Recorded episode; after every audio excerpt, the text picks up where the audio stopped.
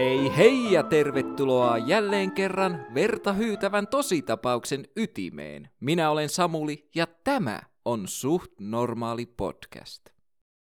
Aina tasaisin väliajoin saan kuuntelijoilta viestejä, joissa sanotaan: "Oi rakkahin Smuli, podcastis on niin ihana, että sitä kuunnellessa ihoni on aina kanan lihalla, mutta huomaan sisälläni kaipuun, joka rikoskertomusten suuntaan taipuu. Oi milloin, milloin aiot tehdä lisää jaksoja rikoksista, todellisista ja kamalista?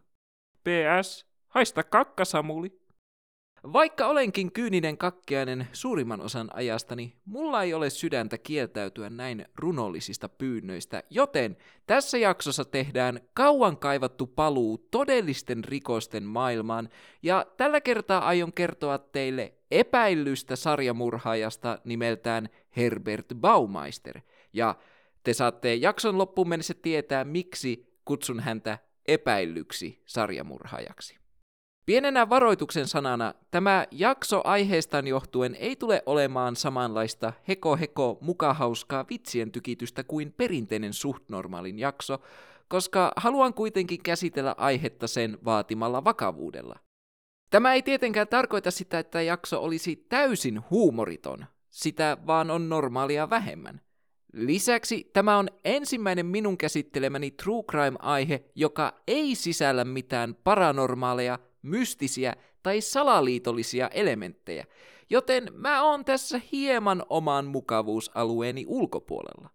Mutta nyt aloitetaan. Ulkopuolisen näkökulmasta katsottuna Herbert Baumeister, jota kutsun tästä eteenpäin Herbiksi, eli amerikkalaista unelmaa. Hän oli menestynyt yrittäjä. Hänellä oli vaimo sekä kolme lasta, ja he asuivat upeassa Tudor-tyylisessä kartanossa seitsemän hehtaarin kokoisella Fox Hollow Farmilla. Herb oli tunnettu ja pidetty henkilö yhteisössään, vaikkakin hänen erikoinen persoonansa oli ansainnut hänelle lempinimen Outo Herb. Kukaan ei olisi voinut ajatellakaan, että hänen erikoinen persoonansa oli vain kulissi, ja että Baumeistereiden amerikkalainen unelma oli vähitellen muuttumassa painajaiseksi.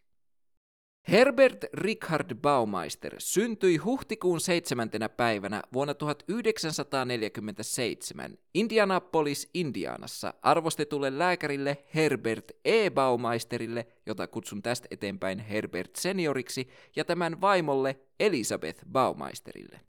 Herb oli vanhin neljästä lapsesta, ja kaiken tietämämme perusteella Baumeisterit olivat täysin tavallinen keskiluokan amerikkalainen perhe. Herb Baumeisterin lapsuudesta ja nuoruudesta on saatavilla hyvin nihkeästi tietoa, mutta sen perusteella mitä me tiedämme, hänen lapsuutensa oli niin tavallinen kuin tuhatyhdeksänsataaviisikymmentäluvulla oli mahdollista. Vasta murrosiän kolkuttaessa ovella Herbin käyttäytyminen alkoi muuttumaan. Hänelle kehittyi kieroutunut kiinnostus kuolemaa kohtaan, ja hän usein käsitteli erinäisten lintujen ja muiden pienten eläinten raatoja, joita hän sattui luonnosta löytämään. Kerran hän toi linnun raadon mukanaan kouluun ja jätti sen opettajansa pöydälle, koska omien sanojensa mukaan hän halusi nähdä, millaisen reaktion se herättäisi opettajassaan. Lievästi häiritsevä kiinnostus kuolemasta ei suinkaan ollut ainoa muutos, mitä Herbissä oli tapahtunut. Hänen huumorintajunsa oli muuttunut erittäin makaberiksi, ja hän muun muassa pohti usein opiskelutovereidensa läsnä ollessa ääneen, millaistakahan olisi juoda omaa virtsaansa, ja ymmärrettävästi tämä pohdinta ei saanut mitenkään lämmintä vastaanottoa, sillä oman virtsansa juominen ei ole mikään parhaimmasta päästä oleva keskustelun aihe, ellei sitten keskustelukumppani ole nimeltään Bear Grylls. Herb väitetysti jopa virtsasi vähintään kerran opettajansa pöydälle kesken oppitunnin. Herbin häiritsevä käytös johti siihen, että hänen ikätoverinsa alkoivat etääntyä hänestä, ja hänen koulumenestyksensä alkoi luhistua. Baumeisterit olivat myös pistäneet merkille, että jokin oli muuttunut Herbissä, joten kun ongelmat koulussa eivät ottaneet loppuakseen, he päättivät viedä poikansa psykologin arvioitavaksi. Tästä Herbin psykologisesta arvioinnista on säilynyt erittäin vähän yksityiskohtaista tietoa, mutta sen perusteella mitä me tiedämme, hänelle diagnosoitiin skitsofrenia ja hänellä saattoi olla useampia eri persoonia. Eli sinällään tässä on selkeä selitys sille, miksi hänen käyttäytymisensä alkoi muuttua, mutta kaikkien todisteiden valossa näyttäisi siltä, että tätä Herbin skitsofreniaa ei kuitenkaan hoidettu millään tavalla. Tämäkin on sinällään ymmärrettävää, sillä tuhatyhdeksänsataakuusikymmentäluvulla elektrokonvulsiivinen hoito oli yleisin skitsofrenian hoitomenetelmä, ja sen tarkoituksena ei niinkään ollut potilaan parantaminen, vaan tämän passivoiminen, ja lisäksi skitsofreniapotilaat useimmiten laitostettiin. Nämä hoitomenetelmät olivat myös erityisen rankkoja potilaan läheisille, joten on täysin ymmärrettävää, mikseivät Baumeisterit halunneet jättää poikaansa hoidettavaksi. Tässä vaiheessa on tärkeää todeta, että vaikka Herbin käyttäytyminen olikin epävakaata ja häiritsevää, hän ei osoittanut nuoruudessaan minkäänlaisia merkkejä väkivaltaisesta käyttäytymisestä. Hoitamattomista mielenterveysongelmistaan huolimatta Herb suoritti peruskoulun kunnialla loppuun ja aloitti toisen asteen opinnot vuonna tuhatyhdeksänsataakuusikymmentäyksi North Central High Schoolissa Indianapolisissa. North Central oli tunnettu kouluajan ulkopuolisesta urheilutoiminnastaan. Herb, joka oli keskiverto-opiskelija eikä niin urheilullinen kuin muut, ei oikeastaan koskaan sopinut joukkoon.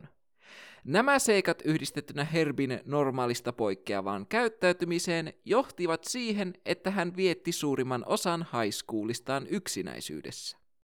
Vaikkakin Herbin high school-vuodet olivat yksinäiset, hän onnistui valmistumaan sen verran hyvillä arvosanoilla, että hän sai hankittua opiskelupaikan Indianan yliopistosta vuonna tuhatyhdeksänsataakuusikymmentäviisi.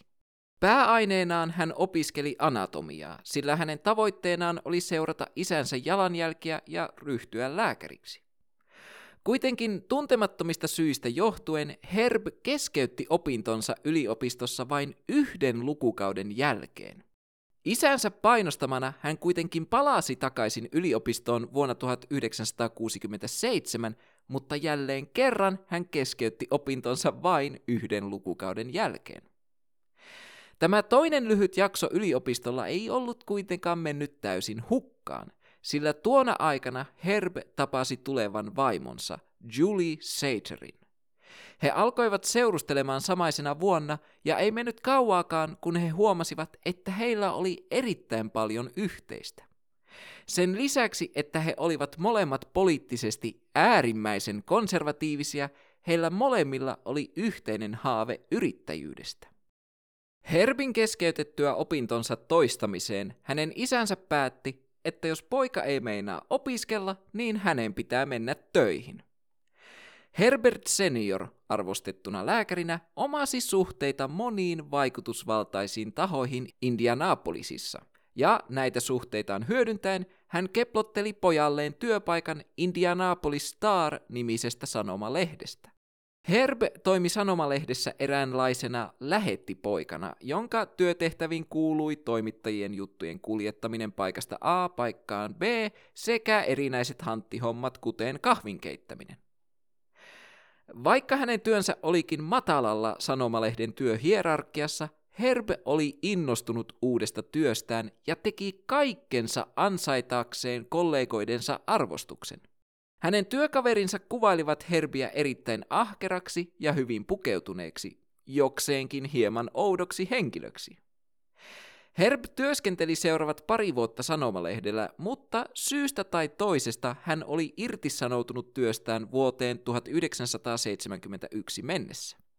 Tälle irtisanoutumiselle ei ole tarkkaa ajankohtaa, eikä siihen johtaneet syytkään ole täysin selvillä, mutta muutamissa lähteissä spekuloitiin, että tämän irtisanoutumisen taustalla olisi ollut Herbin outo käyttäytyminen.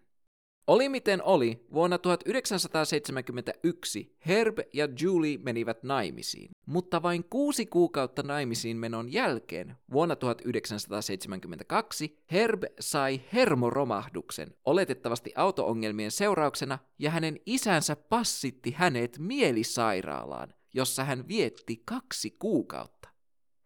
Sanon oletettavasti, koska meillä ei ole täysin satavarmaa tietoa siitä, mikä aiheutti hermoromahduksen, eikä meillä ole myöskään täysin varmaa tietoa siitä, oliko Julie tietoinen aviomiehensä laitostumisesta tai siihen johtaneesta syystä.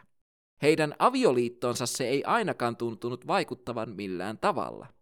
Kotiuduttuaan mielisairaalasta vuonna tuhatyhdeksänsataaseitsemänkymmentäkaksi Herb aloitti työskentelemään Indianan ajoneuvohallintokeskuksessa. Jälleen kerran hänen työkaverinsa kuvailivat häntä ahkeraksi ja siistiksi, mutta myös erittäin omituiseksi henkilöksi. Vuoden tuhatyhdeksänsataaseitsemänkymmentäkaksi joulukuussa Herb lähetti kaikille työkavereilleen joulukortin, jonka kannessa komeilivat Herb ja toinen tuntematon mies jouluisiin drag-asusteisiin pukeutuneina. Nykyyhteiskunnassahan tällaista korttia ei pidettäisi mitenkään tavallisesta poikkeavana, mutta tuhatyhdeksänsataaseitsemänkymmentäluvulla homoseksuaalisuus oli hyvin kiistanalainen aihe, ja erityisesti Indianassa, joka on vielä nykyäänkin yksi Yhdysvaltojen konservatiivisimmista osavaltioista.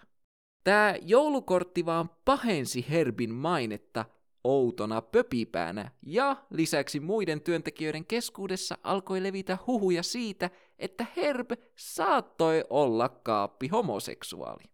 Joten on sanomattakin selvää, että Herbin suhde työkavereihinsa oli huono, ellei jopa olematon, mutta huonoista suhteistaan huolimatta Herb työskenteli tarmokkaasti ajoneuvohallintokeskuksessa yli kymmenen vuoden ajan, ja vuonna tuhatyhdeksänsataakahdeksankymmentäneljä hänet ylennettiin toiminnan johtajaksi. Mutta vuonna tuhatyhdeksänsataakahdeksankymmentäviisi, vain vuoden sisällä ylennyksestään, Herb jäi kiinni Indianan silloiselle kuvernöörille Robert D. Orrille osoitetun kirjeen päälle virtsaamisesta. Muutama kuukausi ennen tätä outoa tapausta joku oli virtsanut Herbin esimiehen pöydälle, ja kun muut työntekijät ynnäsivät yhden yhteen, oli ilmiselvää, että Herb oli myös tämä mystinen pöydälle pissaaja. Näinpä Herb sai potkut ajoneuvohallintokeskuksesta. Sinä aikana, kun Herb työskenteli ajoneuvohallintokeskuksessa, hän ja Julie olivat perustaneet perheen. Heidän esikoisensa Mary syntyi vuonna tuhatyhdeksänsataaseitsemänkymmentäyhdeksän, ja häntä seurasi Erich vuonna tuhatyhdeksänsataakahdeksankymmentäyksi ja Emily vuonna tuhatyhdeksänsataakahdeksankymmentäneljä. Ennen kuin Herb menetti työnsä ajoneuvohallintokeskuksessa, asiat olivat menneet sen verran hyvin taloudellisesti, että Julie oli lopettanut työnsä opettajana ryhtyäkseen täysipäiväiseksi äidiksi, mutta palasi töihin heti Herbin saatua potkut. Niinpä hetken verran Herb toimi täysipäiväisenä koti-isänä, ja kaikkien todisteiden perusteella Herb oli huolehtiva ja rakastava isä lapsilleen. Mutta työttömyys toi myös varjopuolensa, ja Herb alkoi nauttia enemmän alkoholia. Samoihin aikoihin Herbin elämässä tapahtui muutamia negatiivisia käänteitä. Syyskuussa tuhatyhdeksänsataakahdeksankymmentäviisi Herbiä syytettiin rattijuopumuksesta, mutta hän selvisi syytöksestä varoituksella. Kuusi kuukautta myöhemmin häntä syytettiin ystävänsä auton varastamisesta ja varkauden suunnittelusta, mutta hän selvisi myös näistä syytteistä. Hetken aikaa Herb pomppi työpaikasta toiseen, kunnes lopulta hän alkoi työskentelemään kirpputorilla.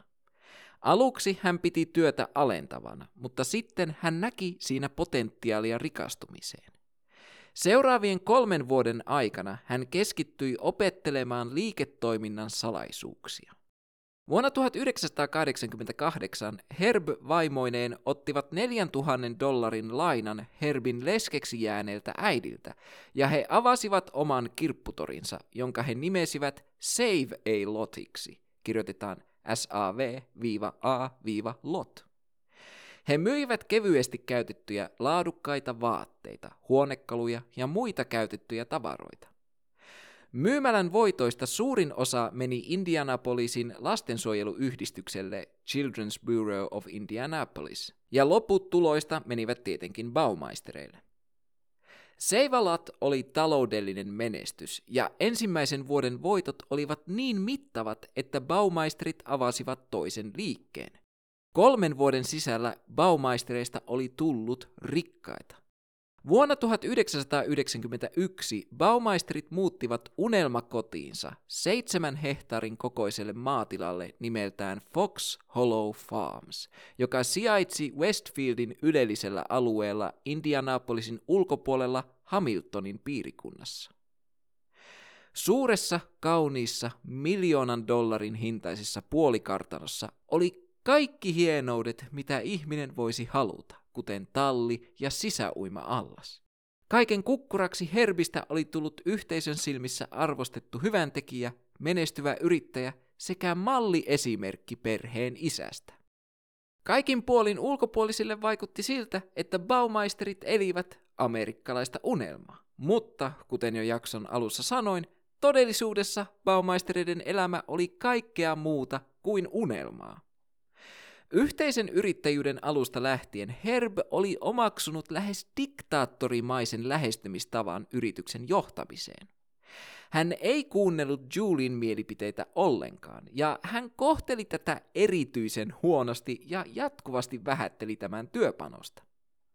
Säilyttääkseen avioliittonsa Julie päätti jättäytyä taka-alalle yrityksiin liittyvissä päätöksissä, mutta tämä ei kuitenkaan parantanut tilannetta. Ei varmaan ole yllättävää kuulla, että kaiken tämän seurauksena heidän avioliittonsa alkoi rakoilla. Paetakseen arjen myllerrystä Julie ja lapset viettivät usein viikonloppuja sekä kesälomia Herbertin äidin luona tämän loma-asunnolla Wawasee-järvellä Indianan pohjoisosassa. Tosin ilman Herbiä. Herb oli omien sanojensa mukaan tyytyväinen saadessaan jäädä kotiin huolehtimaan myymälöistä ilman häiriöitä. Tai näin hän väitti Julille. Todellisuudessa Herb oli alkanut viettää huomattavan määrän ajastaan Indianapolisin homobaareissa, käyttäen peitenimeä Brian Smart. Samoihin aikoihin, kun Baumeistereiden avioliittoon ilmestyi rakoja, Indianapolisin homoyhteisö oli ajautunut keskelle elävää painajaista. Vuodesta tuhatyhdeksänsataayhdeksänkymmentäkolme eteenpäin yhä useampi homomies oli kadonnut paikallisista homobaareista kuin tuhka tuuleen. Toukokuussa tuhatyhdeksänsataayhdeksänkymmentäkolme katosivat Michael Riley ja Johnny Beyer. Heinäkuussa tuhatyhdeksänsataayhdeksänkymmentäkolme katosivat Jeffrey Jones ja Richard Hamilton.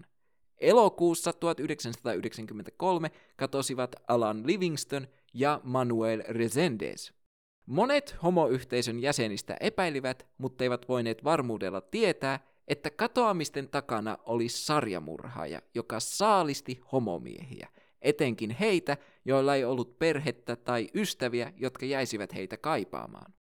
Pidemmän aikaa nämä homomiesten katoamiset olivatkin vain tiedossa homoyhteisön keskuudessa, sillä Indianan valtamediaa ei kovinkaan paljoa kiinnostanut se, mitä homoille tapahtuu, ja tämä on aivan kamalaa sanoa, mutta noihin aikoihin se oli valitettava fakta.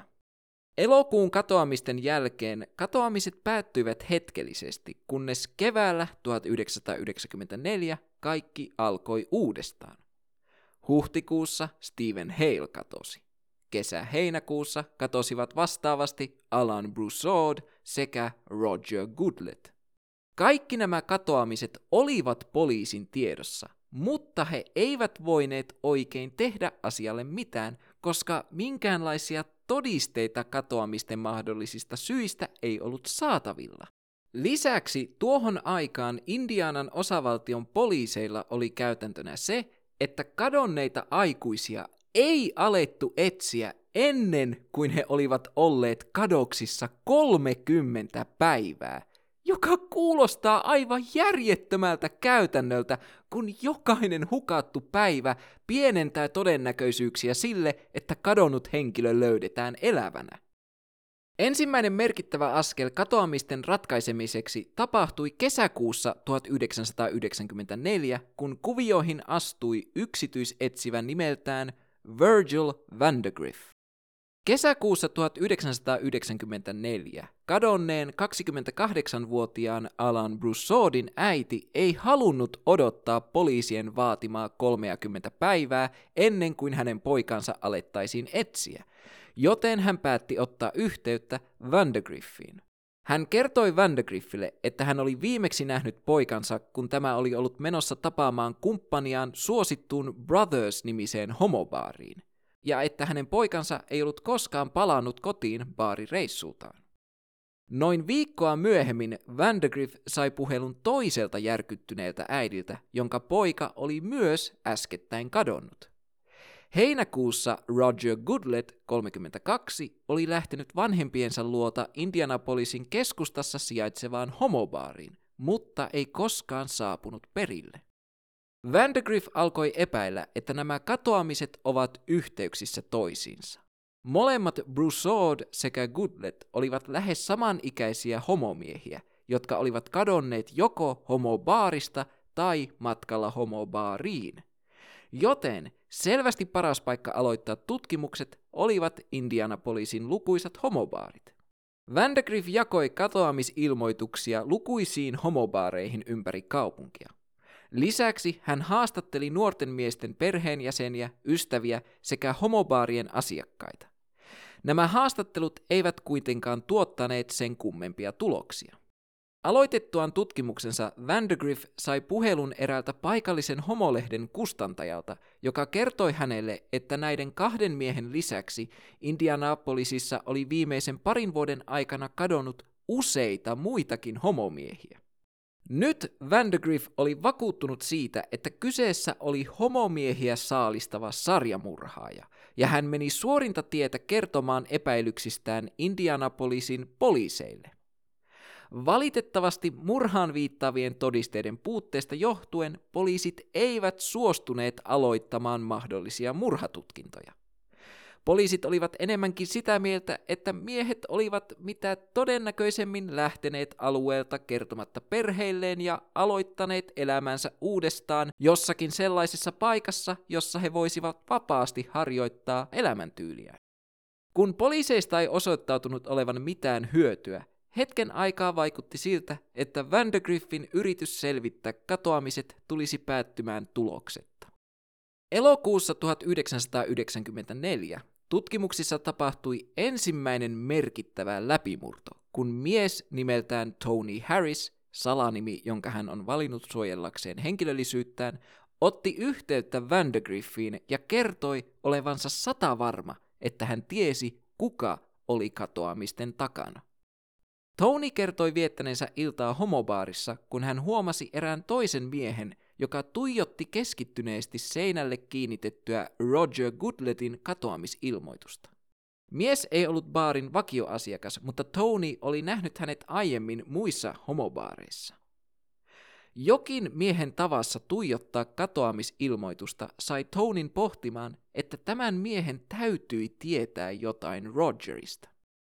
Tony käveli miehen luokse, nyökkäsi kohti katoamisilmoitusta ja kysyi, tunnetko hänet? Mies käänsi katsensa kohti Tonya ja vastasi, en. Mies esitteli itsensä Brian Smartiksi ja kertoi olevansa Ohiosta kotoisin oleva maisemasuunnittelija. Miehet ajautuivat nopeasti syvälliseen keskusteluun ja illan edetessä Brian kysyi Tonylta, haluaisiko tämä lähteä kanssaan hänen työnantajansa kartanolle. Brian kertoi, että kartanon omistajat olivat palkanneet hänet maisemasuunnittelijaksi ja antaneet hänelle luvan asua siellä töiden ajan. Lisäksi hän kertoi, että kartanosta löytyi upea sisäuima-allas, joka Tonin olisi pakko saada kokea.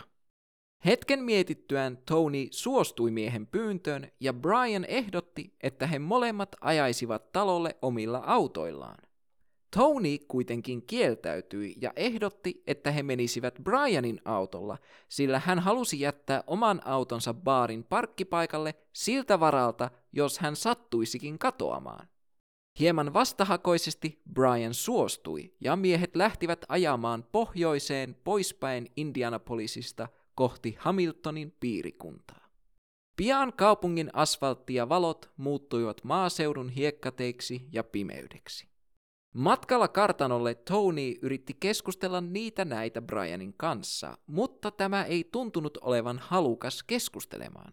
Kun he lopulta kääntyivät pitkälle ja mutkikkaalle pihatielle, Tony huomasi kyltin, josta hän erotti sanan farm, mutta pimeyden vuoksi hän ei ehtinyt erottaa loppua kyltistä.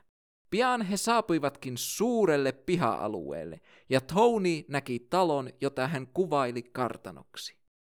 Talo oli täysin pimeä, ja Brianin mukaan syy tähän oli se, että talon sähköt olivat katkaistu kaikkialta muualta paitsi kellarissa olevasta allashuoneesta.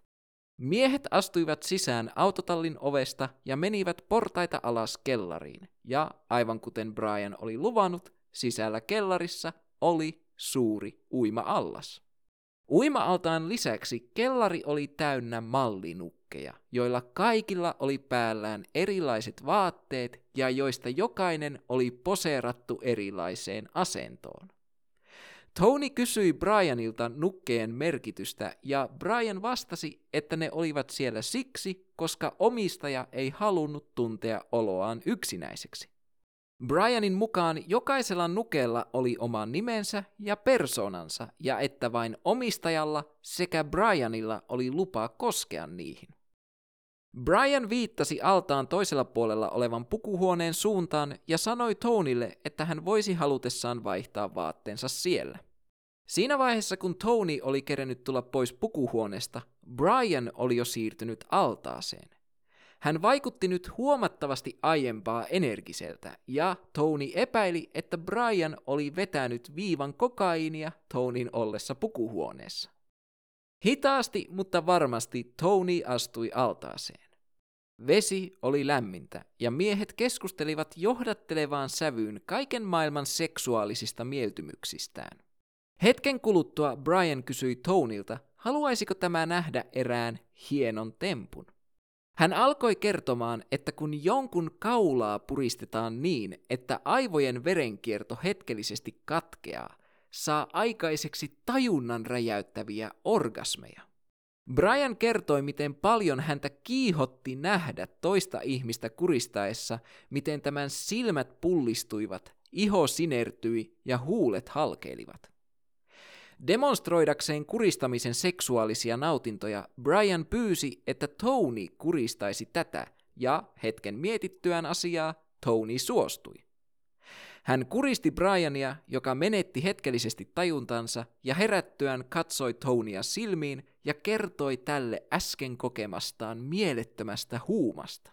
Sitten Brian kysyi, että saisiko hän vuorostaan kuristaa Tonya, ja jälleen kerran Tony suostui. Brian otti muovisen letkun altaalta ja asetti sen varovasti Tonyn kaulan ympärille, hyväillen hellästi hänen ihoaan. Hiljalleen Brian alkoi tiukentaa otettaan. Valopallot tanssahtelivat Tonyn silmien edessä ja häntä alkoi pyörryttää, mutta Brian jatkoi otteensa kiristämistä. Tony kertoi miettineensä sillä hetkellä, mitä ihmettä tämä on? Yrittääkö hän tappaa minut? Syistä, joita Tony ei osannut täysin selittää, hän antoi koko kehonsa veltostua, sulki silmänsä ja teeskenteli pyörtyvänsä. Heti kun tämä tapahtui, Brian päästi irti ja Tony rojahti altaaseen. Hetken kaikki oli hiljaista, mutta sitten Brianin yllätykseksi Tony avasi silmänsä. Brianin yllättynyt ilme kertoi Tonylle kaiken tarvittavan ja hän huudahti. "Se olet sinä, Brian! Sinä olet se, joka on satuttanut ihmisiä! Minulla ei ole muuta vaihtoehtoa. Minä menen kertomaan tästä poliisille." Brian naurahti ja sanoi, ei kukaan uskoisi sinunlaistasi ihmistä. Valitettavasti Tony tiesi, että Brian oli oikeassa, mutta hänen oli kuitenkin yritettävä. Toistaiseksi hänen ensisijaisena tavoitteenaan oli kuitenkin lepyttää Brian, jotta hän pääsisi talosta pois elävänä. Niinpä miehet jatkoivat juhlintaa yöhön saakka, juoden alkoholia ja käyttäen kokaiinia, kunnes lopulta Brian sammui viereisen huoneen sohvalle. Seuraavana aamuna Brian kuskasi Tonin takaisin baarille, josta he olivat edellisenä iltana lähteneet, ja sanoi, "Minulla oli eilen todella mukavaa. Meidän pitäisi tavata joskus toistekin." Miehet sopivat tapaavansa uudestaan seuraavalla viikolla ja lähtivät omille teilleen.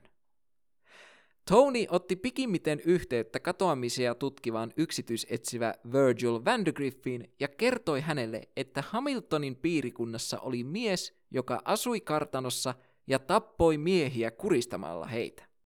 Saadakseen lisätietoa Brianista, Vandergriff ehdotti Tonylle, että hän seuraisi tätä tämän seuraavaan tapaamiseen Brianin kanssa, mutta Brian ei koskaan saapunut paikalle.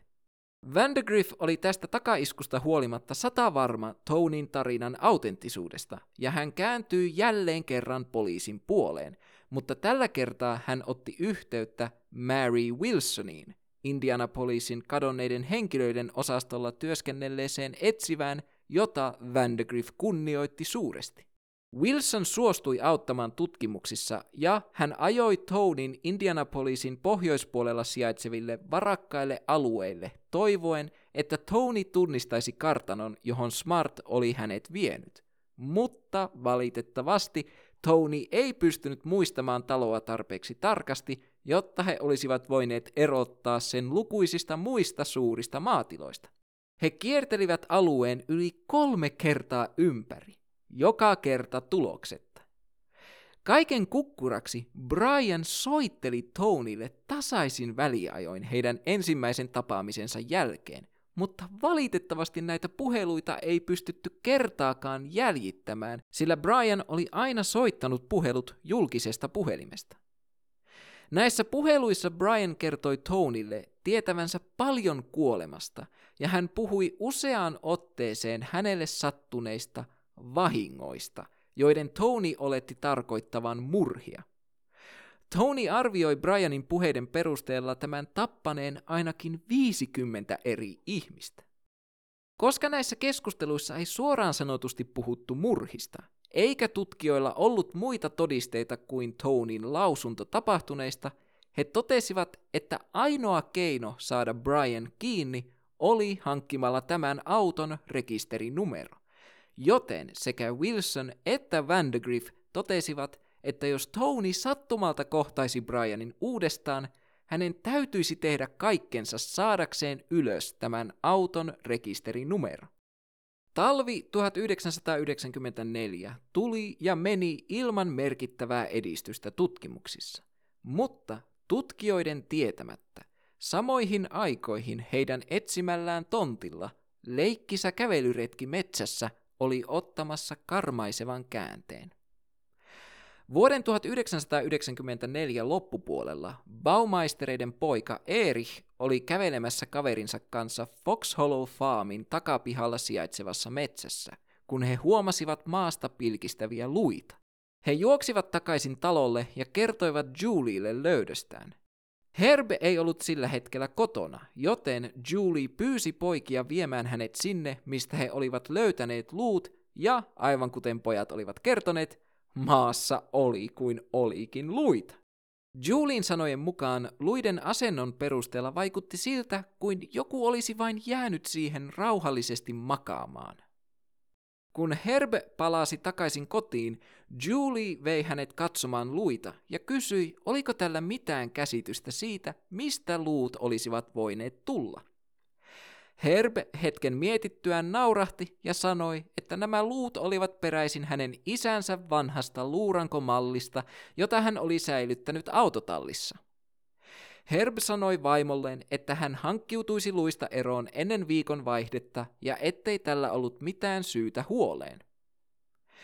Julie ei epäillyt Herbin sanoja hetkeäkään, sillä Herb ei koskaan hankkiutunut tavaroistaan eroon, joten selitys luurankomallista kuulosti aivan perus Herbiltä. Viikon kuluttua, kun Julie palasi paikkaan, jossa luut olivat olleet, niistä ei ollut näkyvissä enää jälkeäkään. Julie ei ajatellut asiasta sillä hetkellä sen enempää ja jatkoi normaalia elämäänsä. Seuraava merkittävä askel tutkinnoissa tapahtui keväällä tuhatyhdeksänsataayhdeksänkymmentäviisi, kun Tony bongasi Brianin saapuvan tismalleen samaan baariin, jossa he olivat edellisenä vuonna tavanneet. Tony ei itse uskaltanut mennä etsimään Brianin autoa, sillä hän pelkäsi, että tämä alkaisi epäilemään häntä, joten Tony pyysi erästä ystäväänsä menemään ulos odottamaan siihen asti, että Brian poistuisi baarista ja palaisi autolleen. Kun Brian viimein astui ulos baarista, hän käveli hetken aikaa ympäriinsä parkkipaikalla ja lopulta palasi takaisin autolleen. Hänen poistuttua parkkipaikalta Tonin ystävä palasi takaisin baariin ja antoi tälle auton rekisterinumeron, jonka Tony puolestaan toimitti pikimmiten kadonneiden henkilöiden osastolla työskentelevälle etsivä Mary Wilsonille. He tarkistivat rekisterinumeron tietokannastaan ja bingo! Auto oli rekisteröity Fox Hollow Farmissa Hamiltonin piirikunnassa asuvalle Herbert Baumeisterille. Nyt kun tutkijoilla oli selkeä epäilty, Mary Wilson päätti mennä jututtamaan herra Baumeisteria tämän työpaikalle. Hän ajoi pikimmiten Indianapolisin länsipuolella sijaitsevaan Save-A-Lot myymälään, meni sisälle ja pyysi pääsyä herra Baumeisterin puheille. Hetken kuluttua Herbe ilmestyi takahuoneesta ja kysyi Wilsonilta, kuinka voisi auttaa tätä. Wilson meni suoraan asiaan ja kysyi Herbiltä, oliko tämä koskaan vierailut Indianapolisin homobaareissa. Herb kiisti hyvin nopeasti ja jyrkästi, että hän olisi kertaakaan elämänsä aikana vierailut homobaarissa. Tähän Wilson vastasi, että hänellä oli useita silminnäkijöiden todistuksia, jotka väittivät muuta. Niinpä Herb vastahakoisesti myönsi, että hän vieraili ajoittain homobaareissa, mutta että hänen perheensä ei ollut tietoinen tästä, eikä hän siksi olisi halunnut asiaa myöntää. Tässä vaiheessa Wilson kertoi Herbille, että hän työskenteli kyseisten baarien ympärillä tapahtuneiden katoamisten parissa ja kysyi, että voisivatko he tulla tutkimaan Herbin tonttia. Herb muuttui yhtäkkiä erittäin ärtyneeksi. Hän kielsi jyrkästi osallisuutensa katoamisiin ja sanoi, että jos Wilsonilla olisi mitään muuta kysyttävää, hänen tulisi osoittaa kysymykset Herbin lakimiehelle. Wilsonin lähdettyä Herb kertoi vaimolleen, että Tony Harris-niminen katkera ex-työntekijä ahdisteli häntä levittämällä hänestä valheellisia väitteitä poliisille ja että heidän molempien tulisi jatkossa olla hyvin varovaisia sanomisistaan. Herbin kieltäytyminen yhteistyöstä tarkoitti sitä, että Wilsonin oli muutettava lähestymistapansa, joten jos hän ei pääsisi tutkimaan Baumeistereiden tonttia maasta käsin, hän tekisi sen ilmasta. Hän palkkasi helikopterin kiertämään kiinteistön ympäri ajatuksenaan kuvata aluetta infrapunakameran avulla mahdollisten hautapaikkojen havaitsemiseksi, mutta tämä ei tuottanut minkäänlaista tulosta. Koska hänellä ei ollut enää muita vaihtoehtoja, Mary Wilson päätti kääntyä Julie Baumeisterin puoleen. Jälleen kerran Wilson saapui yhteen Baumeistereiden Save-A-Lot myymälöistä, ja tällä kertaa hän pyysi saada puhua Julien kanssa. Julien saavuttua tiskille Wilson kertoi hänelle tutkivansa Herbin mahdollista osallisuutta homoseksuaaleihin kohdistuneisiin henkirikoksiin, ja pyysi lupaa päästä tutkimaan Baumeistereiden tonttia. Julie oli ymmärrettävästi järkyttynyt kuulemastaan ja sanoi, että hän oli ollut Herbin kanssa naimisissa yli kaksikymmentä vuotta, eikä tämä ollut koskaan ollut millään lailla väkivaltainen, eikä tämä voisi mitenkään olla osallinen mihinkään rikoksiin. Silminnähden vihainen Julie sanoi Wilsonille, että hanki todisteita ja sitten minä tarjoan teille vaikka henkilökohtaisesti opastetun kierroksen tontin ympäri. Vuoden tuhatyhdeksänsataayhdeksänkymmentäviisi lähestyessä loppuaan tutkimukset olivat jälleen kerran tyssänneet paikalleen. Tutkijoilla ei ollut riittävästi todisteita kotietsintäluvan hankkimiseksi, ja molemmat Herb sekä Julie olivat kieltäytyneet vapaaehtoisesta kotietsinnästä, joten tutkijat eivät voineet tehdä mitään muuta kuin odottaa. Samaisen vuoden loppuun mennessä Baumeistereiden yritysten taloudellinen tilanne oli ajautunut entistä huonommaksi ja Herbin käyttäytyminen oli alkanut muuttua sekavaksi. Vuoden tuhatyhdeksänsataayhdeksänkymmentäkuusi tammikuussa tilanne oli äitynyt sen verran pahaksi, että Julie haki avioeroa. Seuraavan puolen vuoden aikana Herbin käyttäytyminen muuttui entistä sekavammaksi ja kesäkuussa tuhatyhdeksänsataayhdeksänkymmentäkuusi hän hetken mielijohteessa sulki yhden heidän myymälöistään, tyhjensi hänen ja Julien yhteisen pankkitilin ja lähti poikansa kanssa lomalle Wawasee-järvellä sijaitsevaan loma-asuntoon. Tämä oli Julielle viimeinen pisara, joten hän otti yhteyttä asianajajansa ja kertoi haluavansa puhua Mary Wilsonin kanssa. Hän kertoi Wilsonille olevansa huolissaan Herbin käyttäytymisestä ja itsensä sekä lastensa turvallisuudesta. Samalla hän myös kertoi Wilsonille luista, jotka hänen poikansa oli löytänyt paria vuotta aiemmin, ja antoi poliiseille luvan tulla tutkimaan tonttia. Kesäkuun kahdeskymmenesneljäs päivänä tuhatyhdeksänsataayhdeksänkymmentäkuusi Wilson ja kolme Hamiltonin piirikunnan poliisia saapuivat Fox Hollow Farmille. Julie ohjasi heidät paikkaan, josta luuranko oli paria vuotta aiemmin löytynyt, ja pian tutkijat huomasivat, että koko alue oli täynnä luiden palasia. Kun tutkijat siirtyivät Baumeistereiden takapihalle, he tekivät uuden, järkyttävän löydön. Takapihan nurmikkoa reunustava sora ei ollutkaan soraa, vaan hiiltynyttä, murskattua luuta. Rikostekniset tutkimukset paljastivat luiden olevan ihmisten luita ja niiden arvioitiin olevan suhteellisen tuoreita. Tässä vaiheessa Julie alkoi pelätä poikansa turvallisuuden puolesta, joka oli sillä hetkellä Herbin kanssa Wawasee-järvellä. Hän vaati, että poliisit toisivat hänen poikansa pois Herbin luota, ja niinpä Mary Wilson ja eräs toinen poliisi lähtivät noutamaan pojan Wawasee-järveltä. Saavuttuaan Wawasee-järvelle poliisit eivät sanoneet sanaakaan luista Herbille. He vaan totesivat, että pojan haku liittyi avioerosta johtuvaan huoltajuuskiistaan. Herb ei tuntunut olevan asiasta moksiskaan ja antoi poliisin viedä poikansa. Voisi kuvitella, että poliisit olisivat samalla ottaneet Herbin mukaansa, koska luiden löytämisen jälkeen hän, hänet olisi voinut ottaa esimerkiksi tutkintavankeuteen mahdollisesta henkirikoksesta, ja näin etsivä Mary Wilson olisi halunnutkin tehdä, mutta koska Mary Wilsonin työpaikka oli Indianapolisissa, joka sijaitsee Marionin piirikunnassa, hän ei voinut tehdä päätöksiä rikostutkimuksessa, jonka tapahtumapaikka oli Hamiltonin piirikunta. Hamiltonin piirikunnan poliisit eivät halunneet tuoda Herbiä kuulusteltavaksi, koska hänellä ei ollut aiempaa rikostaustaa ja koska hän oli kotoisin erittäin rikkaalta alueelta ja poliisien oli jotenkin vaikea uskoa, että tällaisessa paikassa asuva henkilö voisi kyetä näinkin kamalaan rikokseen. Seuraavana päivänä poliisi ja palomiehet aloittivat kaivuutyöt Fox Hollow Farmilla. Luita oli kaikkialla. Varhaisissa etsinnöissä havaittiin, että ruumiit oli jätetty mädääntymään metsään ja jossain vaiheessa peitetty bensiinillä ja poltettu, ettei niitä olisi helppo tunnistaa. Kaivuutöiden piti kestää vain viikon verran, mutta viimeisenä päivänä eräät työntekijät kohtasivat viereiseltä maatilalta tulleita uteliaita nuoria, jotka kysyivät heiltä, mitä nämä olivat etsimässä.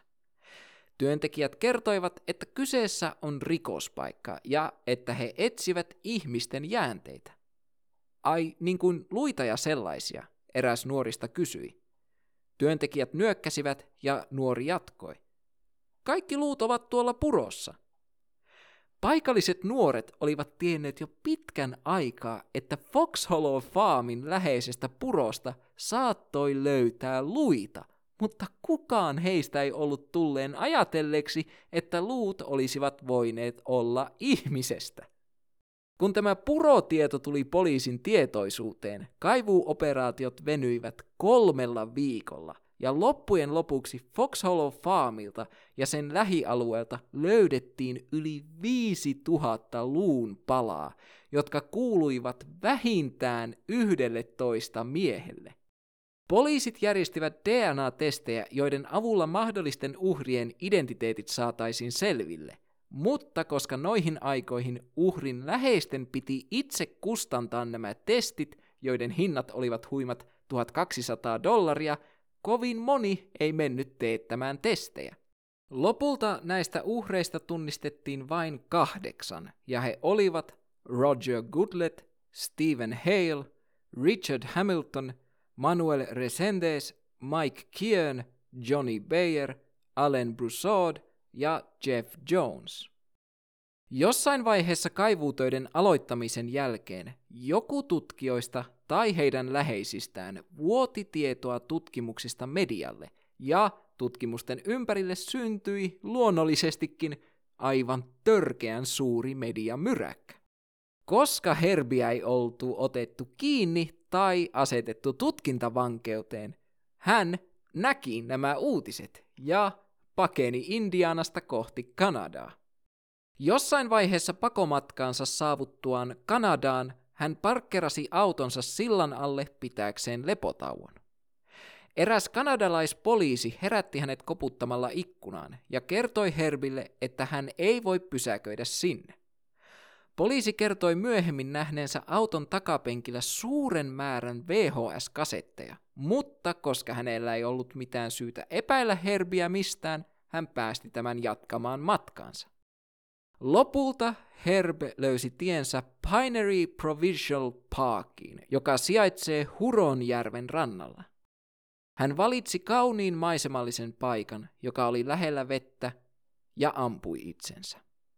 Herbin ruumiilta löydettiin tyhjä pistooli sekä kolme sivua pitkä ja erittäin sekava itsemurhakirje, jossa hän pyysi anteeksi sitä, että oli ajanut avioliittonsa pilalle ja perheensä taloudelliseen rappioon. Hän myös harmitteli sitä, miten hän tulisi pian aiheuttamaan kamalan sotkun niin kauniissa paikassa. Hän kertoi ladanneensa aseensa ainoastaan yhden luodin, siltä varalta jos vaikka joku lapsi sattuisi löytämään sen hänen kuolemansa jälkeen, sillä hän ei halunnut, että lapsi mahdollisesti vahingoittaisi itseään. Lopuksi hän kirjoitti, aion syödä maapähkinä voileivän ja mennä nukkumaan. Fox Hollow Farmilta löytyneistä ruumiista hän ei sanonut sanaakaan. Tästä syystä Herbert Baumeisterista puhuttaessa käytetään sanaa epäilty sarjamurhaaja, sillä hän kerkesi riistää oman henkensä ennen kuin hänet saatettiin oikeuden eteen. Mutta koska todisteet ovat yhdeksänkymmentäyhdeksän pilkku yhdeksän prosenttia sen kannalla, että Herbert todellakin tappoi nämä miehet, niin voidaan kuitenkin sanoa, että hän on murhien takana. Herbin kuolema jätti jälkeensä monia kysymyksiä, jotka ovat yhä tänäkin päivänä avoimia. Kukaan ei tarkalleen tiedä, kuinka monta miestä Herb Baumeister kerkesi tappaa tai milloin murhat alkoivat. Herbin kuoleman jälkeen poliisit yhdistivät hänet niin sanotun Interstate seitsemänkymmentä kuristajan tekemiin murhiin. Vuodesta tuhatyhdeksänsataakahdeksankymmentä vuoteen tuhatyhdeksänsataayhdeksänkymmentäyksi Indianan ja Ohioon väliseltä Interstate seitsemänkymmentä valtatieltä löydettiin kaksitoista homomiehen ruumiit. Kaikki uhrit olivat kadonneet Indianapolisin homobaarien lähistöltä, ja heidän ruumiinsa löydettiin keväällä tai kesällä, joko alastomina tai vähäpukeisina, useimmiten jätettynä jokiin, puroihin tai ojiin. Jokainen uhreista oli kuristettu kuoliaaksi. Moni epäileekin, että Herbert Baumeister olisi ollut Interstate seitsemänkymmentä kuristaja, mutta tälle ei ole mitään konkreettisia todisteita.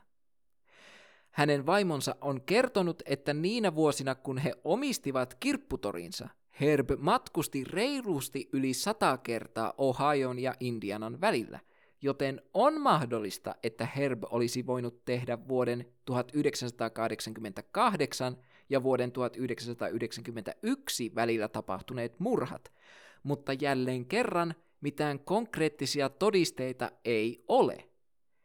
Ennen yhteisen kirpputorin avaamista Herb vietti paljon aikaa kotonaan, joten on epätodennäköistä, että hän olisi ollut aktiivinen jo vuodesta tuhatyhdeksänsataakahdeksankymmentä alkaen.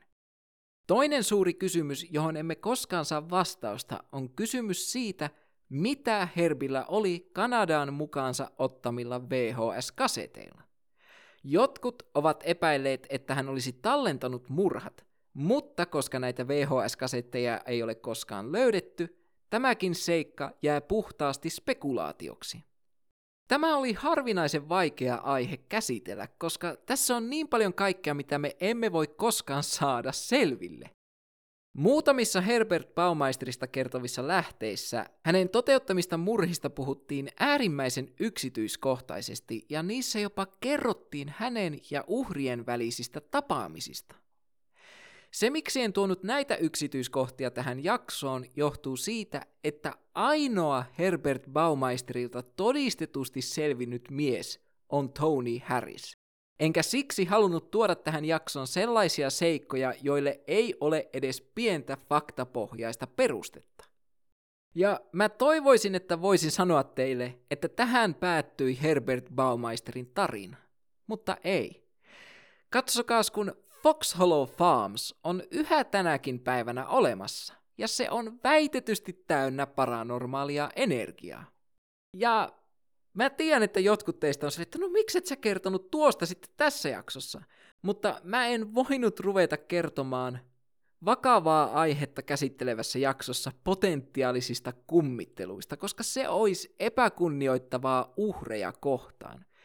Joten seuraavassa jaksossa tai joskus sen jälkeen me palataan takaisin Fox Hollow Farmille ja käsitellään tämän tapauksen paranormaalia puolta, joka on onneksi huomattavasti kevyempi aihe käsiteltäväksi.